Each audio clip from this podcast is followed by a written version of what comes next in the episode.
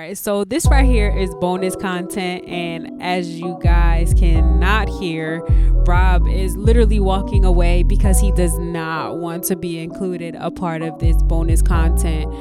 So, I really wanted to talk about sex, right? And how important it is in relationships, and how you guys need to go see a sex therapist to learn new positions or buy a book or talk to your friends about different positions that they have tried because clearly clearly clearly there are too many couples that that have been together or haven't been long enough together to know each other's bodies or are just lazy and don't want to learn it.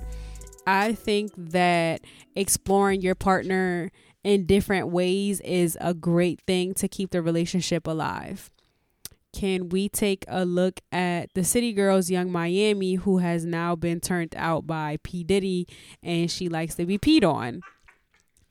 I know y'all can hear Big Rob laughing in the background, but I'm serious.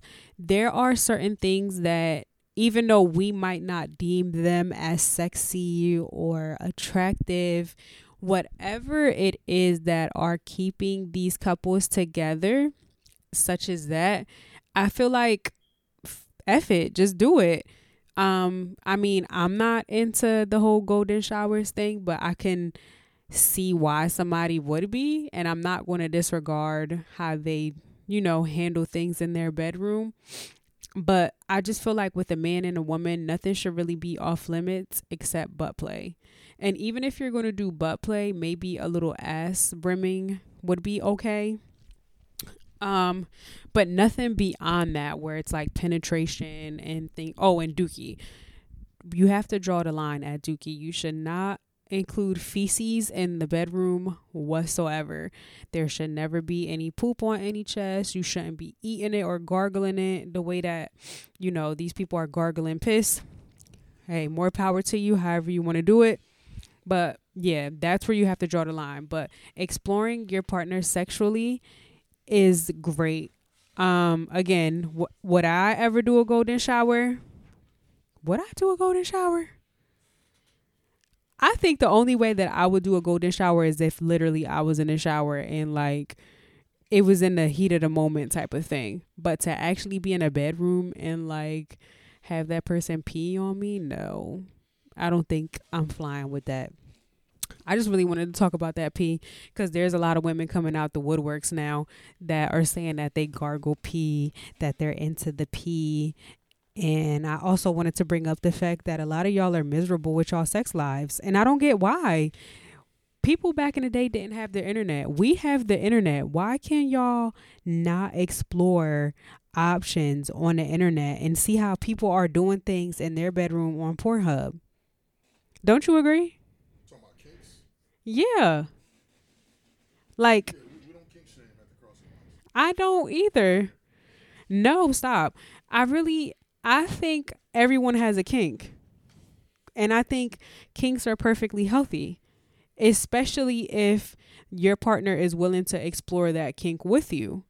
Now, if that person is not willing to explore that kink with you, then you know that's a different story. But let's just assume that this person is willing to explore your kink with you it makes it easier to maneuver with that kink because your person is down with it and okay with it. I think kinks are necessary in relationships. I think kinks are good. I didn't even think of that. Like, yo, kinks are actually a good thing for some people. I think kinks are healthy. Fet- depending on the fetishes, fetishes are healthy too. Whether it's a foot fetish, a butt fetish. I mean, fetishes. Mm-hmm. I think they turn it into kinks. Okay, I would have to look up the definition of kinks. Kink shame because whatever you're into is what you're into. Yeah. You know what I'm saying? Like when when the girl got mad at the dude and talked about her putting the strap on and fucking him, it's like, shorty, that's revenge porn. Yeah, like no, that's, that's too much. Like, instead of, I, I feel like this day and age, people instead of um laughing at the they're more so saying, "Yo, that's fucked up to put him out there like that." It is. What you're trying to do is embarrass him, and in reality, I don't give. We don't give a fuck what he does in the bedroom. he's still whoever he is. And he is. He's still a man. I mean, but think about it. You're the one who did it.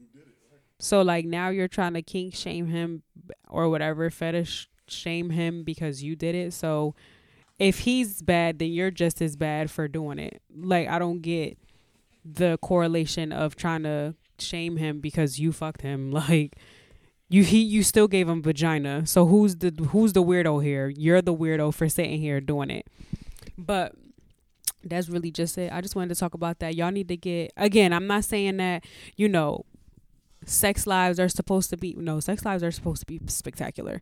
I feel like if you're coming home to the same chicken you're supposed to be able to cook that chicken in a thousand different ways so you never get tired and bored. And whatever fits for your relationship just fits for your relationship. Please fuck these women because i'm tired of seeing these posts about how they're going through dry spells and you know they can't find a good man or like this man can't find a good woman. It's just or these couples like oh my god i really really really why is it that couples who've been together for such a long time have such a hard time having this new? Why is that?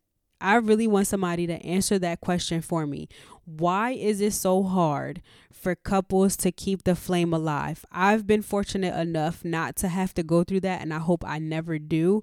But there's too many complaints and too many different um, ethnicities of people who complain about the same thing. The sex is dull, the sex is fast, the sex is boring, the sex is not often. Like, what is it that y'all are lacking in communication to make it better for the both of you? And if you guys aren't compatible sexually, then at that point, I feel like there's not much more to hold on to because there's not enough communication, trust, and loyalty in the world that can repair a relationship that does not have sex in the center of it somehow, some way. So please, minders, ask yourself if you are in this position with your significant other that the sex is boring, see how you can figure out how to spruce up the you know, your sex life, whether it's peeing on them, shitting on them, finding a kink, doing something. Because if you want to spend the rest of your life with this person, then intimacy and sex are key. Like, communicate. There's but so many things you can talk about. And if this person's been loyal to you, then why not explore different realms of sexual, I don't know, endeavors? But that's it. That's all. If you haven't already, make sure you follow us at the Crossing Minds Podcast. Make sure you follow our TikTok at V E E T C M P. Thank you for listening to my little quick rant as a bonus. I just really wanted to talk about sex because I'm tired of people complaining. I'm tired of y'all complaining. Just get the D. Eat some vagina. Suck his dick from the back. Pull her hair. Smack her ass. Spit in her mouth or spit in her butt. Like, do something. And if you have a sore throat, you know what to do, what to cure it?